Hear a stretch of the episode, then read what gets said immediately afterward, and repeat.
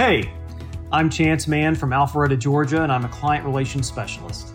I love listening to Compelled because no matter the situation or the set of circumstances, these inspirational stories display the redemptive power of God's grace. I think they should remind all of us that no one is beyond saving. I hope you enjoyed today's episode. I was just lying down and I said, I'm just done. So if there's any force in heaven, do something about my life. If not, I'm just going to end it.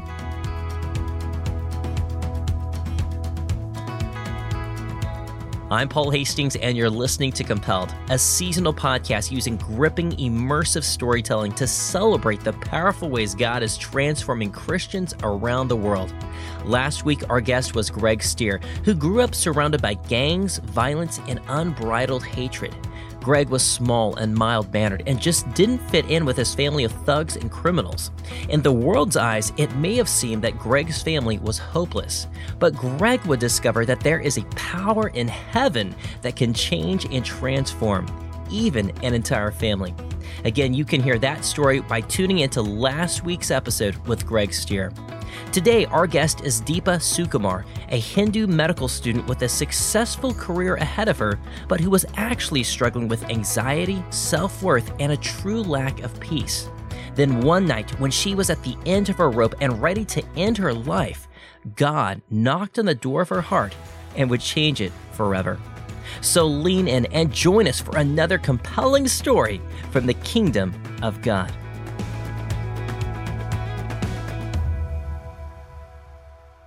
So, fun fact Deepa is a pediatrician in Central Florida and is actually a compelled listener. She reached out to us back in May, and as God had it, my family was actually traveling to Florida later that month. So, just a few days later, we were recording in a church just outside Orlando. Deepa began by sharing what her life was like growing up on the opposite side of the world. Well, I grew up in South India, so um, I was born in Madurai, which um, honestly it's called a city of temples. I mean, there's so many temples in Madurai. And then we moved. My dad had a marketing kind of job, so we kind of moved inside the state. I grew up a Hindu, but uh, we were not like very fanatic kind of you know? We we you know we i think my parents gave a lot of importance to education. So like we of course we did our rituals. We went to temples. We did everything.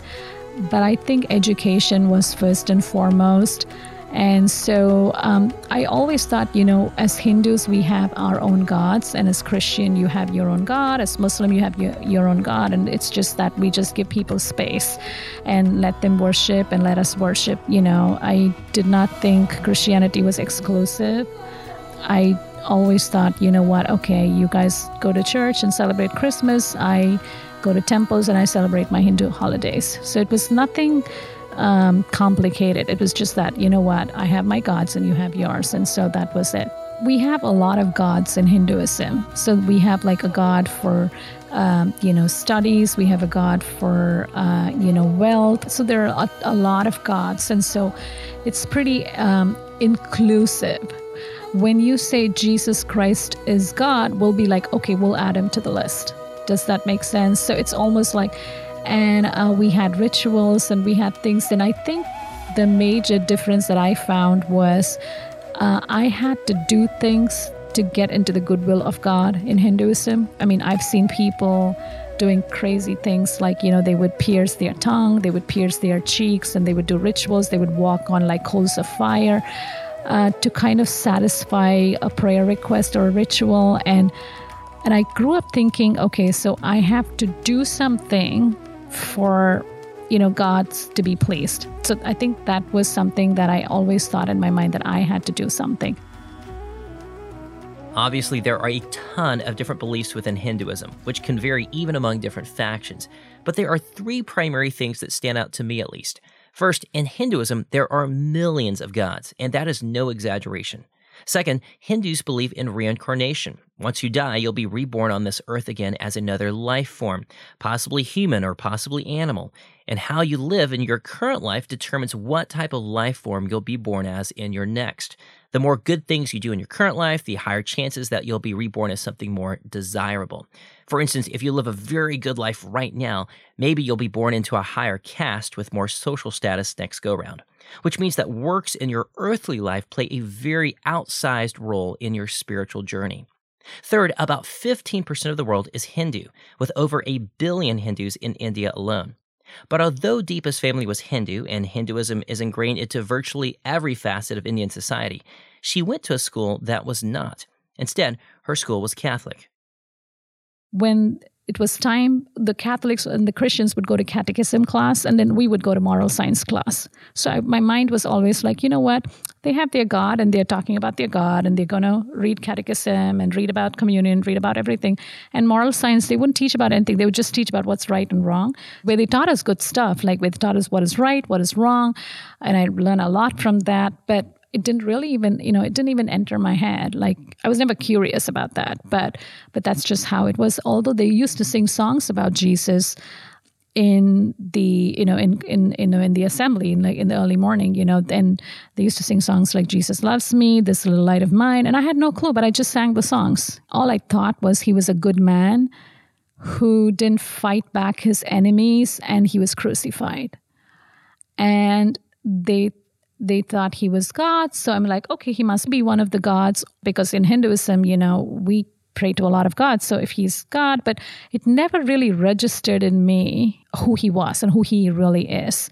You know, I just had like a touch of it, but I didn't really know that he was God. He was a good man, a good teacher. And that pretty much summed up Deepa's spiritual beliefs. Maybe Jesus was a God. Hey, why not? I mean, there were plenty of them to pass around. But besides her spiritual beliefs, there was one other part of Deepa's years growing up that left a mark on her. Suicide was pretty common in India when I was there. And if you even look up statistics now for India and like Southeast Asia, with especially India for suicide, it's many, many more times than the rest of the world. Really? Um, I am not sure why it is like that. And I feel it's a spirit that's just kind of, you know, there. My aunt uh, my my dad's sister, I think she committed suicide when she was in her twenties, and we really don't know what happened to my dad's parents. We re- so these things we don't talk about it in India. You know what? Oh, they died. Oh, they committed suicide. That's it. You know, you close the story because maybe it's a, it's a thing of shame too. Hmm. I do feel it's because of a lot of oppression, even like demonic oppression. I think and of course society like you know just the spirit of fear operating in the society. I mean you don't have a stand back right? I mean if you lose your job you're on the streets. I mean if you have three daughters how are you going to marry those three daughters? You have to give dowry i mean it's a, it's a lot of things that entail you to push you to a place of hopelessness.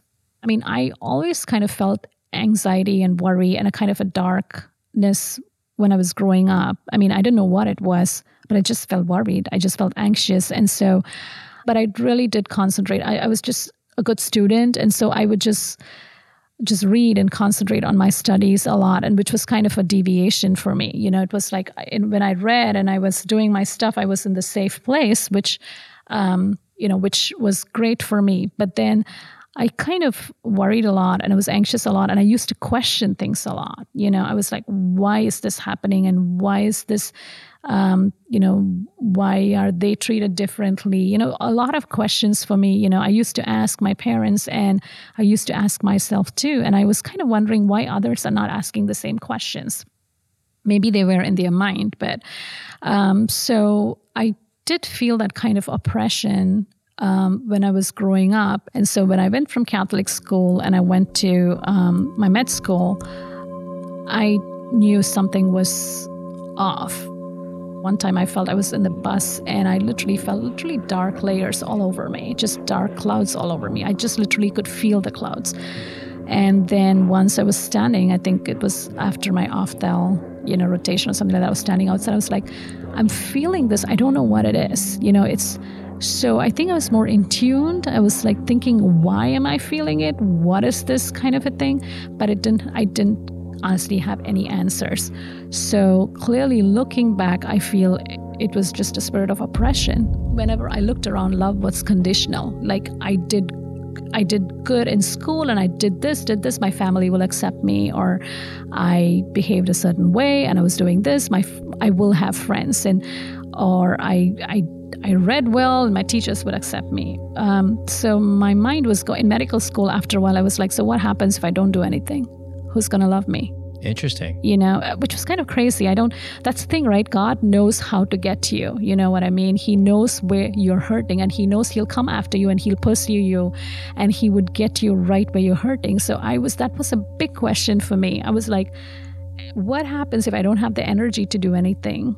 Who's going to take care of me? Who's going to look after me? Who's going to show love to me? And that was kind of troubling for me because I really couldn't find an answer. So I went to med school. And then when I went there, I immersed myself in studies and stuff like that.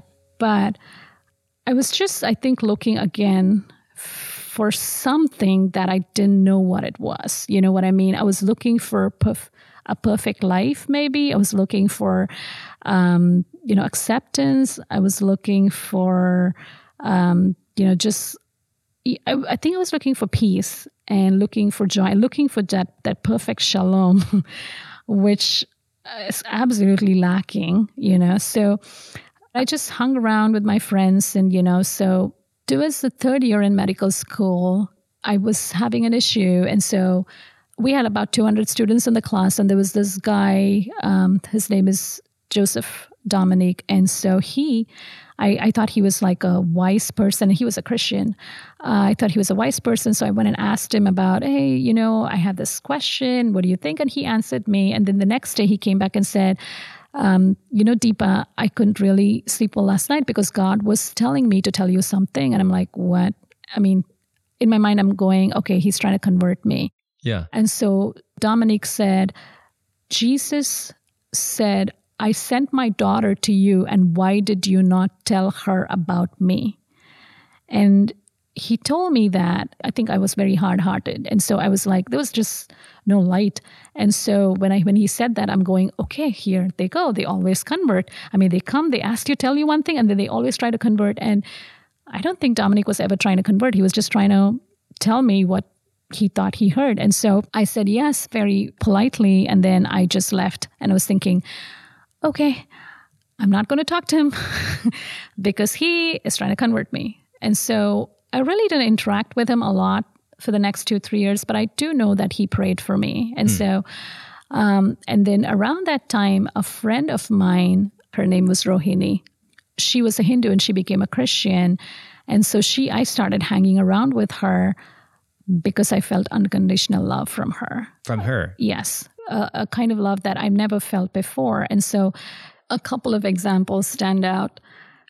The first thing is that I remember when we did an internship, we would get a stipend each month, right? Not a lot, but it was about uh, 1200 rupees then. I do remember. I, I want to be exact, but I think it was 1200.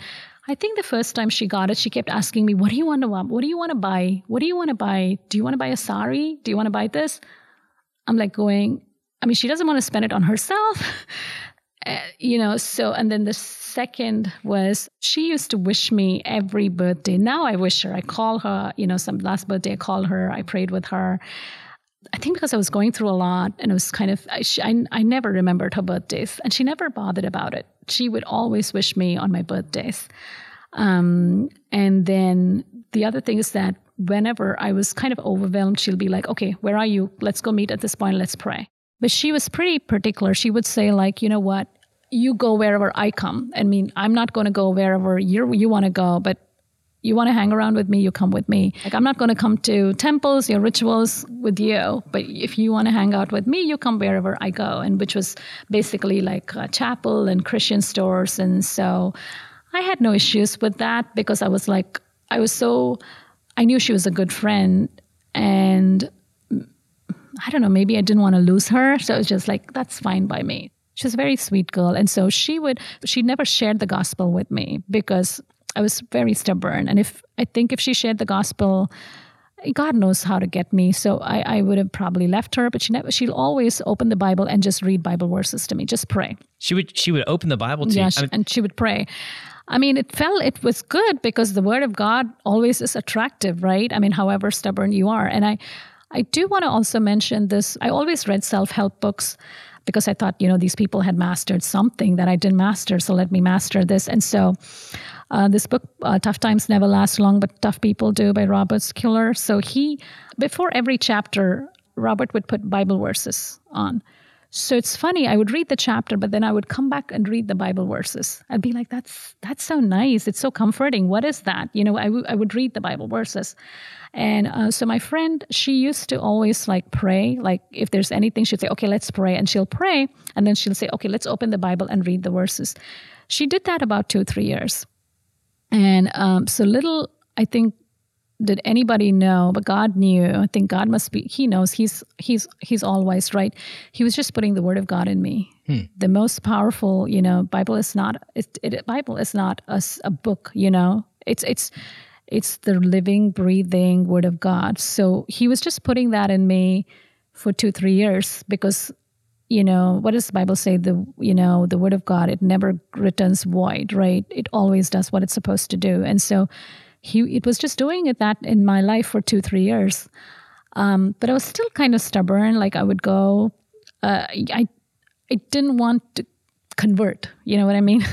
I didn't want to become a christian so i would be like oh this is really helping me and it's all nice and so but my friend was just very persistent in doing that you know she just did that and she showed me a kind of unconditional love that i didn't see anywhere like I was thinking, this girl doesn't expect anything from me. You know what I mean? Which was very surprising. And I was like, all she is doing is giving, you know, just loving on me and giving. So she did that for three, four years.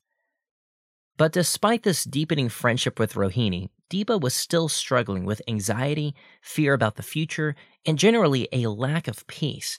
And there didn't appear to be any relief in the near future. What she didn't know, though, is that God was about to move which you'll hear about right after the break. As a teenager, I had so many friends whose lives were transformed by attending a Worldview Academy leadership camp. For many of them, it was the highlight of their summer because it was such a spiritually engaging experience. And today, Worldview Academy's mission continues. If you have a student between 13 to 18 and you care about equipping them with biblical truth so that they're prepared to stand firm and engage with the culture, then Worldview Academy is what you're looking for.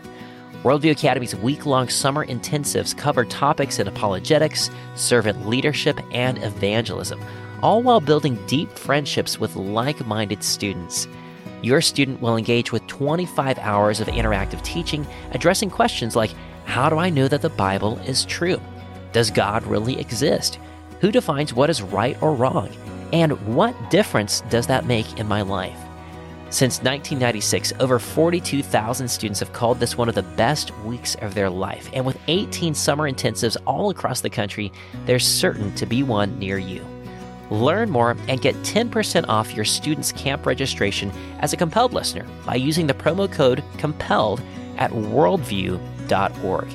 Register for camp today at worldview.org while spots are still available. And remember to get 10% off using the promo code COMPELLED.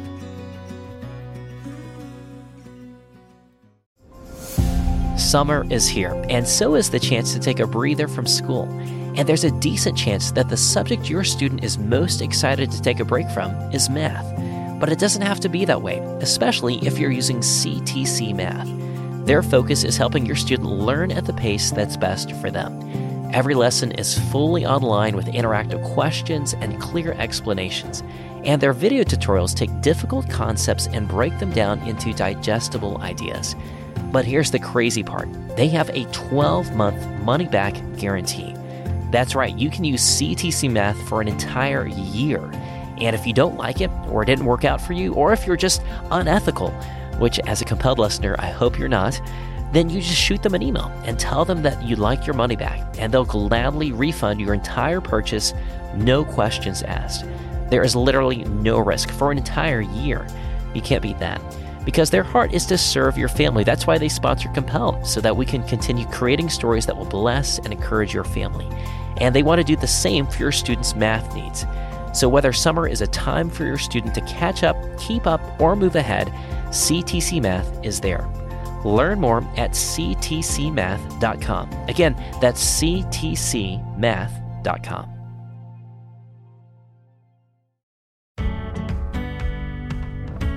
Welcome back to Compelled. We've been listening to Deepa Sukumar share her testimony of growing up in India as a Hindu.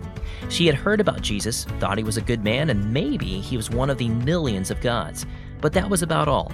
She was finishing up medical school, and to everyone else, she had a successful career ahead of her. But in reality, she was plagued with anxiety, lack of peace, and even despair. Then, one day, things changed. Towards the end, uh, when I was in my internship, though, one day, I think I just I just was feeling hopeless. I just went to kind of the bottom of hopelessness. Um, I think partially also because I was in my heart, I was just kind of a part of me was just rejecting Christ, right? I mean, I wanted the prayers, I wanted the word, but then I just didn't want everything that he wanted to offer me. So, December of 1997, I was on call in my hospital. I was just lying down and I said, I'm just done. So, if there's any force in heaven, do something about my life.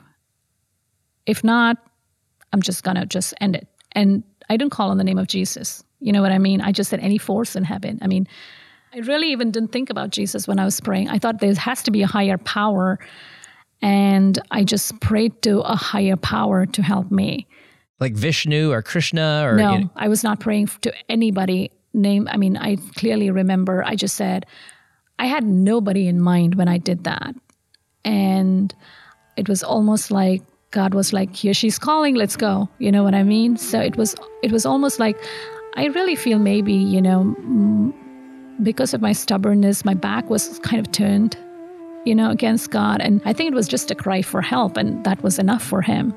I didn't sleep that night and I was just tossing and turning and I woke up the next day and I came down and um, Rohini was there and she thought I was just pale. Like she could see my face was just not good. And she actually took me again to the chapel and she started reading the Bible. So when she was reading the Bible, she read Hebrews and she read Hebrews was one, two, three, four, five. Fifth verse was, I will never leave you, I will never forsake you, right? When she read the verse, it's almost like that spirit of hopelessness that suicide just left me.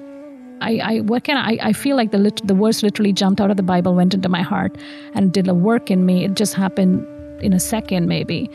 And I I remember I don't think I even spoke to her after that. I just got up and I started walking. And um, you know, again, you know, when we had the conversation before, like a few uh, some time ago, she said, "Deepa, when I read that verse, I looked at your face. I knew you had an encounter with God." I think I was hopeless and I found hope. And once I found hope in Jesus, I, I, really thought, okay, no matter how difficult the circumstances, I have somebody who can help me through it. I think that just, um, of course, spiritually too, you know, I think that spirit of suicide just left because of the word of God, you know, that it was the word of God as a sword and it just came and, you know, cut it off. So I just walked out. I remember exactly what I was wearing that day three things came to my mind. I've never heard the audible voice of God, but that day, I can't say it's so audible voice, but it was like a nudge in my spirit. I don't know what it was. I just heard this saying, Deepa, all this time, you have trusted people to take care of you. And from now on, I'm going to take care of you, and I'm going to take care of you like a queen. That was the first thing. The second thing was, I felt almost like a hug from behind and then I had a vision of like an iron spine. I'm like, what is iron spine? But looking back, I'm thinking, you know, you have a spine, you're shameless, right? You know, you, you your guilt and shame can just make you bow down in shame so much that you don't look up, right? So it was almost like I think God telling me, you're not a worm, you know, you you have a spine, and it was almost God telling me, don't be ashamed or don't be guilty. I can't read into it, but I just got you know, just the iron spine. And looking back, I think that's what he meant. And then third, I knew Jesus was Lord. Nobody had to tell me anything. I knew he was Lord. You knew it was Jesus was Lord. Yes, I knew Jesus was Lord. You know, just like that. I, I used to think he was a good man, a good teacher. Nope, he's Lord. The thing is that nobody told me all these things, right? I mean, nobody Nobody took me to church and said, Oh, you know, he's the way. I didn't hear anybody preach. All along, he just sent his word and he got me. Now, to be clear, Deepa was ready to call Jesus Lord and definitely had an experience with him, but she was not ready to make him the Lord of her life exclusively. And that's not the cookie cutter salvation moment you might expect to hear. And this is real life. She didn't turn away from her other idols or gods. Deepa was completely ready, though, to admit that Jesus was divine and that he had real power in her life, but to fully place her faith and trust in Jesus alone, that would still take some time.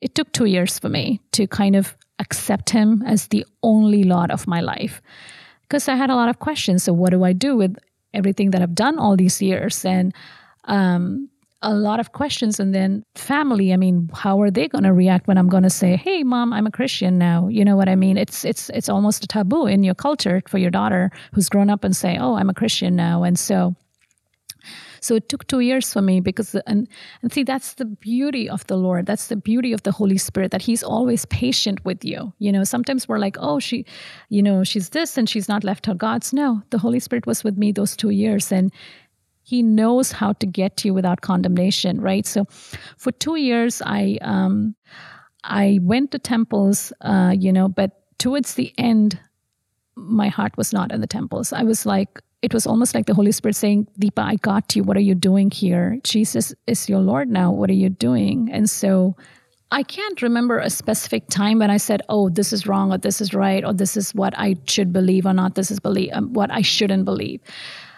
A couple of things. I knew that if I came out and said, I'm a Christian, I knew the repercussions in my community or my family. So that was also holding me back. I was like, why can't I just live life like this? You know what I mean? I'll just, this is good. I found out Jesus is Lord. I can go and pray to him every time. But I think that the Holy Spirit was working slowly in me. You know, he was not condemning me. I think I was more like, slowly drawn into his love and into his trust. I think that's the way I can describe it. Just as the Bible says, you love me because I first loved you. Like you first loved me, and that's why I love you. So I, I think honestly, it was just his love that just drew me slowly, slowly, slowly to a point where I said, okay, okay, Lord, you are the Lord. I don't think there's anybody in my life who is the Lord. And okay, Lord, I'm ready to face whatever I have to face when I tell my family. So it is almost like the Holy Spirit drew me over a season into basically maybe the love of God, the trust of God, and and then, boom, one day I just said, okay. December of 1999 in my living room, I didn't go for an altar call or anything. I just knelt down. I said, okay, Lord, from now on in my life, you're the way, the truth, and the life. And I'm just going to follow you. There was no doubt and there was no question. Jesus was the way, the truth, and the life. No other roads to the Father except through him. But now, the next question was how would she tell her family? It was my birthday, and so usually on birthdays, we actually go to temples to do rituals, um, you know, in our name. And and that's that was their custom. That's because they did it because they loved me. You know what I mean? So I remember that night just before going to the hospital, I had a shift in the hospital at eight o'clock. My dad said, "Okay, let's get ready. Let's go to you know the temple." I wasn't even thinking I'll tell them that birthday. It just happened. I was like, it's almost like the Holy Spirit knew. I was like very afraid. I was like, I was kind of an obedient child, I think. I think my parents would tell that. But that moment, I knew I had to tell them because I couldn't go. So I had to tell them. And of course, I was like shivering when I told them. I was like, my heart was beating fast when I told them. It wasn't like a cool thing. It was very uncomfortable for all three of us. Um, I do remember my mom just just sobbing, saying what has happened to her. I mean, and I remember my dad was in super distress and it was hard, you know, because I was feeling like I was putting them down. I had so much of like confusion. I'm like, Lord, am I doing the right thing by making them feel like this? Eh, you know, they're my parents. But the Holy Spirit just gave me the courage, say, you know, you have to tell them. And so my dad actually dropped me in the hospital, and a friend of mine who was a Christian, she was there that night. And see how God puts people in place. And so she, I just, I was sobbing. I said, I, I felt like I let my parents down. I was just like, what did I do? And so she was, she washed me in prayer that night. She was like, okay, let's pray. And I remember, I don't remember exactly what she prayed, but then I think she prayed for at least 45 minutes just holding my hand. I was just sobbing. And my, my point is that God kept, God stationed people, you know? It was not like I was never alone during this whole journey. The Holy Spirit was in me.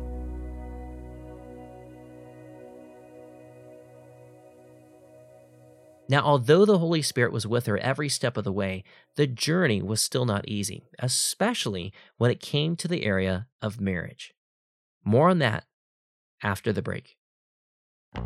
If you like to stay up to date with current events, then you'll especially appreciate another podcast I enjoy called The World and Everything in It. It's a daily news program about 30 minutes long, delivered every weekday morning by Christian journalists from around the world. And they aren't just rehashing the current headlines, they're actually doing investigative, boots on the ground journalism while providing biblical cultural analysis. I started listening to their show about five years ago when we first launched Compelled and since then, they've become one of my go to sources for understanding current events from a biblical perspective. But they pull no punches. In fact, they tell the facts just as they are, even when it requires sharing uncomfortable truths. Maybe that's why they're one of the Apple Podcast's top 100 news programs. Join me and thousands of other Christians from around the world who listen to the world and everything in it. Just search for The World and Everything in It in your podcast app or visit WNG.org.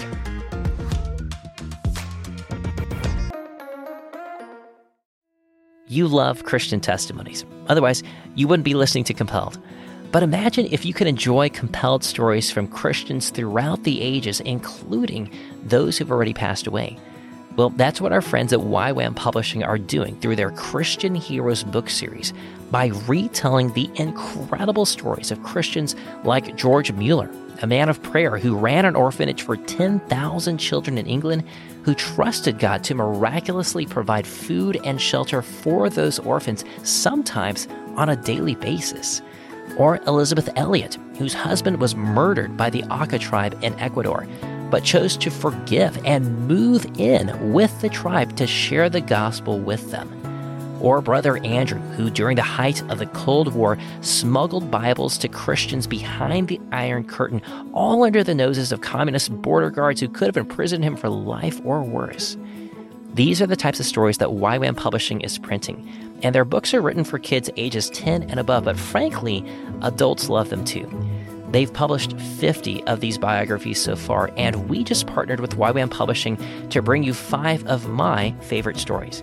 These are the Christians that have inspired my faith and millions of others for decades, which include the three testimonies I just mentioned, as well as Corrie ten Boom and Amy Carmichael. We're calling it the Compelled Christian Heroes Bundle, and I actually worked with YWAM to select these five specific stories, and they agreed to drop the price in half just for compelled listeners. So it's $30 and includes free US shipping. To buy this bundle for yourself or to give to a friend, visit compelledpodcast.com slash YWAM. That's the letters Y-W-A-M. compelledpodcast.com slash YWAM. And trust me, if you love listening to stories on Compelled, you're going to love reading these stories too.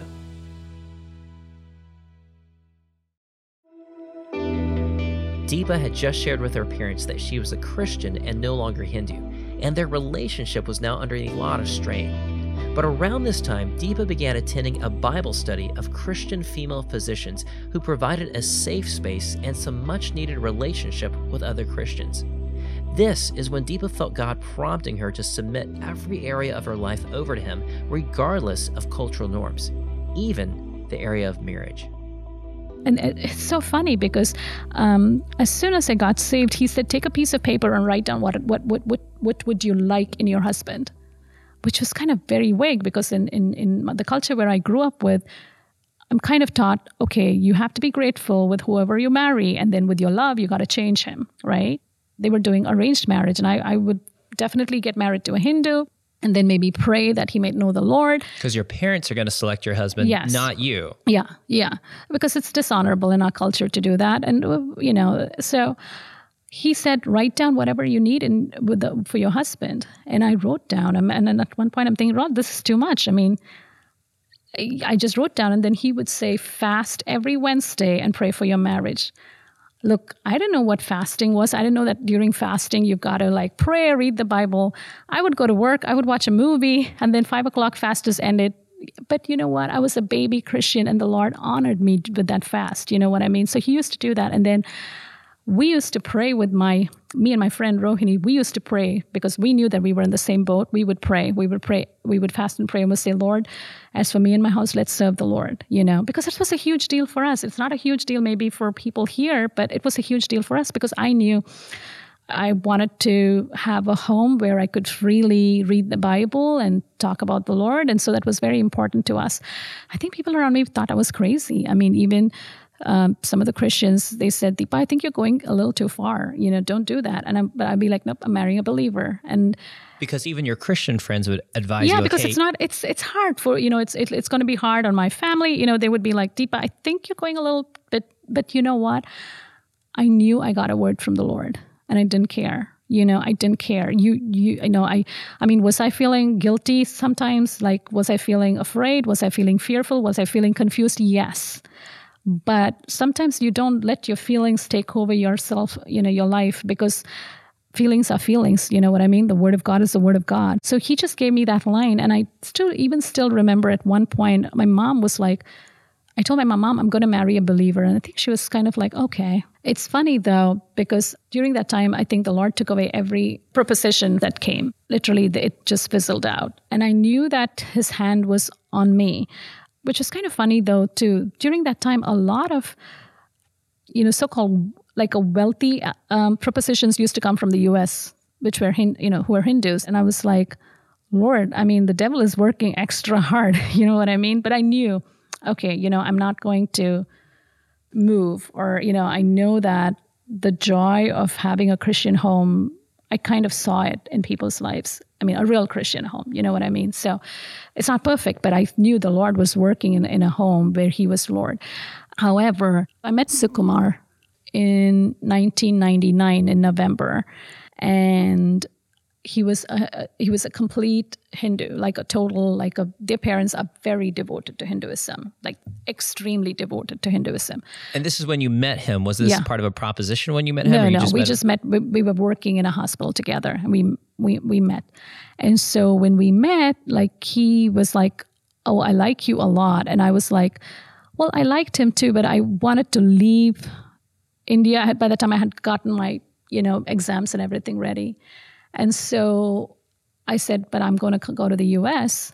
And he was like, "Okay, I'll come to the U.S. too." And he came within two weeks of when I went when I came to the U.S but the thing is that he was he was still a hindu right and after a while i just started going around with him you know i was like okay you know let me just i mean he he loved me a lot and i really liked him and it's like okay let me just go around with him and i think the lord was not happy with that right so because the Lord had so strongly, strongly told you. me, right?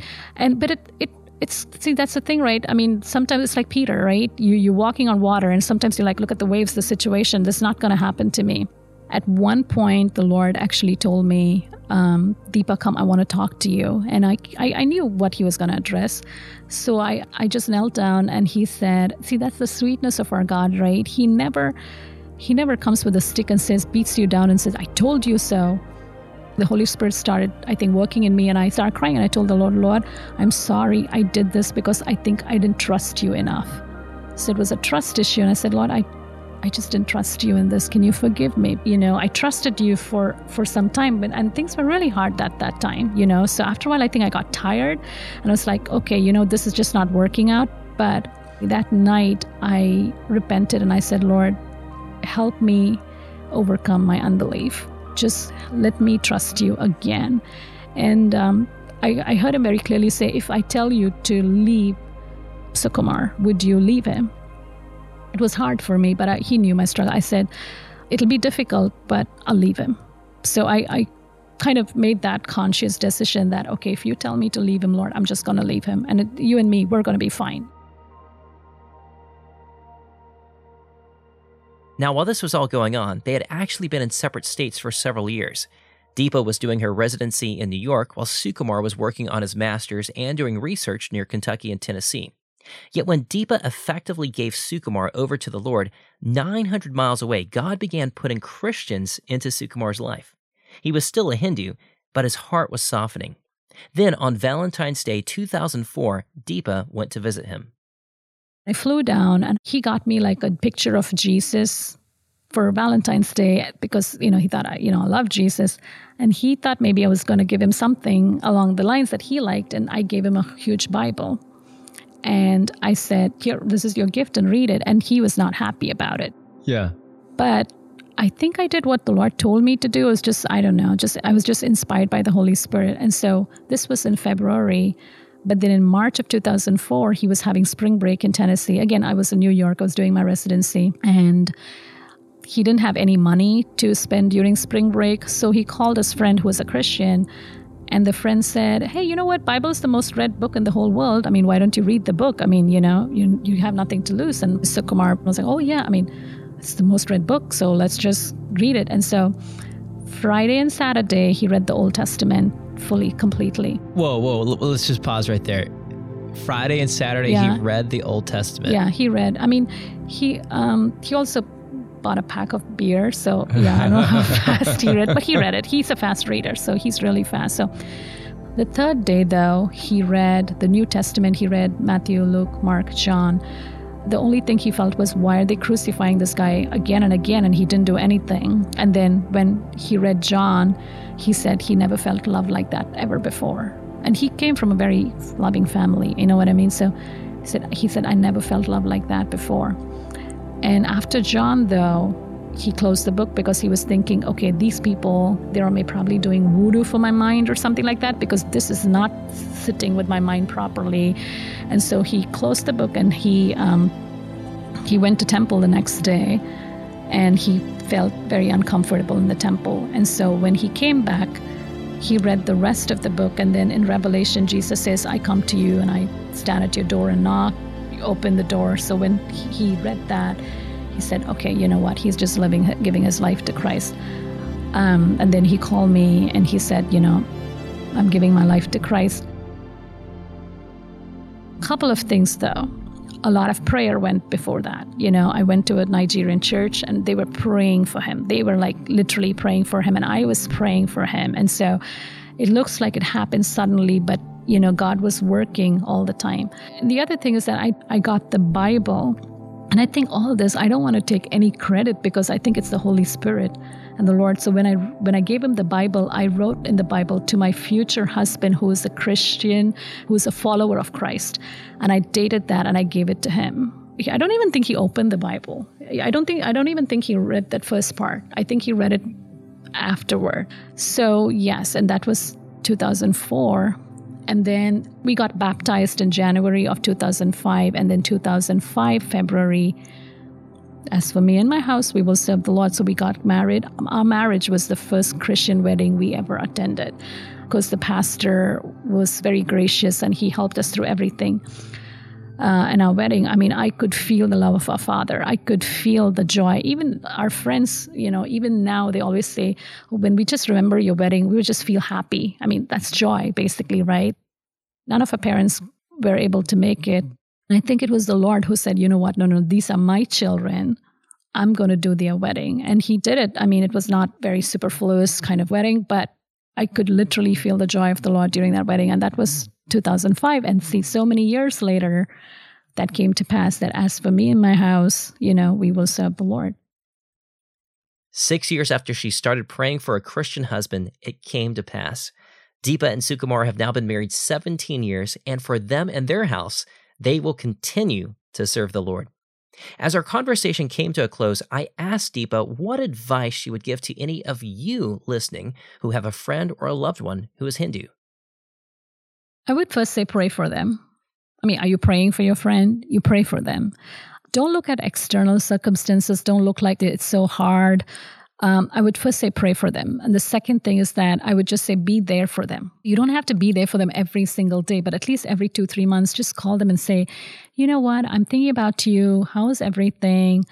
And then maybe close it in prayer and say, do you want me to pray about anything? And most people will never say no for prayer. So that's number two. Number three, be open. Like just tell them, I'm here for you. If you need to talk or anything, have a coffee, just come, we can talk. And fourth, give them a Bible. I would say give them those small Gideon Bibles because those Gideon Bibles, when you open, you know, there's things that it says specifically how to pray for anxiety, worry, depression. Like it says, so just give them a Bible. They might not open the Bible when you're there, but God has a way. God has a way of attracting his sheep to his voice. I would request anybody who's watching this to be real with God, you know. If if you know Jesus and you have some doubts, talk to him about it. Talk to him and tell him, "Look, why is this happening in my life or why is that happening to my friend?" Or you know, just be honest with him and I'm I can guarantee you he will come through. And if you don't know Jesus as your Lord, all I'm asking you is that would you give him a chance? He's somebody who honestly gave his life for you and he wants the best for you. And if you know he's the savior, don't wait to make a confession. He's your friend, he's your God, and he loves you and he cares the best for you. And you can tell him anything, and he is not going to turn his face away from you as long as you're honest with your doubts with him. Deepa, thank you so much for joining us, and I'm so excited to share your story with our listeners. Thank you so much, Paul. Thank you for having me.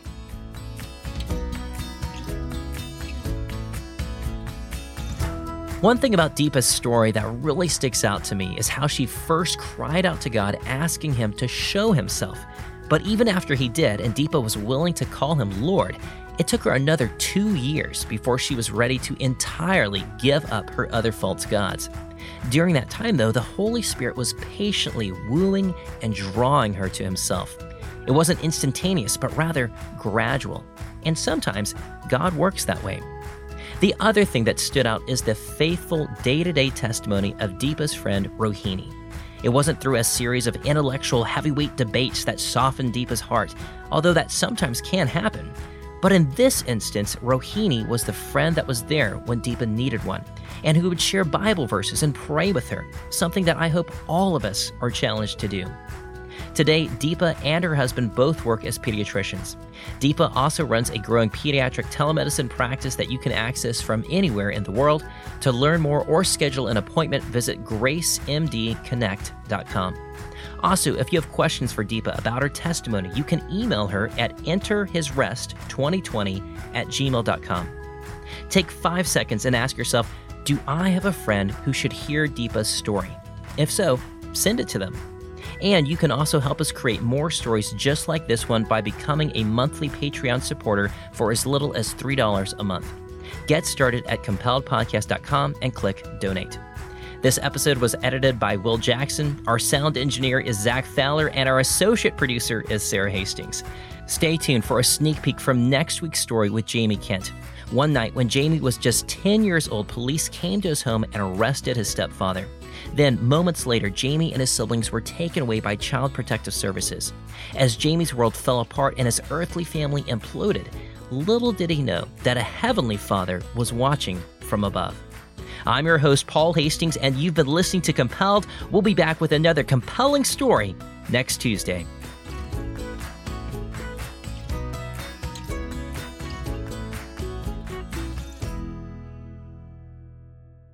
There was commotion upstairs, running, and I just was curled up in my bed, you know, wondering what's going on. And then I got quiet. And then I heard the thud of someone coming down the stairs. And the door kind of swings open. The light comes on. It's my brother. And he just throws this black trash bag in my face and he says, Pack your things. We're leaving.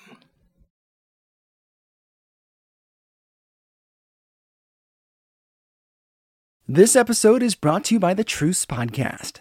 I'm sure you've been there. You're at an event, a dinner, a small group, and someone says something like, If you're a Christian, you have to vote Republican. Huh. That raises an interesting question. How did evangelicals like me get to the place where we just assumed we'd all vote one way? This season on the Truce podcast, we're diving deep into the complexity of the 1970s and 80s to understand how evangelicals tied themselves to the Republican Party. It's a story that involves murder, corruption, redemption, and our need to be heard. I'll be talking with celebrated historians like Rick Perlstein, Pulitzer Prize winners Frances FitzGerald and Jesse Eisinger, and some of the best guests I've ever had. Truce is the show that uses journalistic tools to look inside the Christian church. We press pause on the culture wars in order to explore how we got here and how we can do better. Subscribe to Truce anywhere you get podcasts or listen at trucepodcast.com.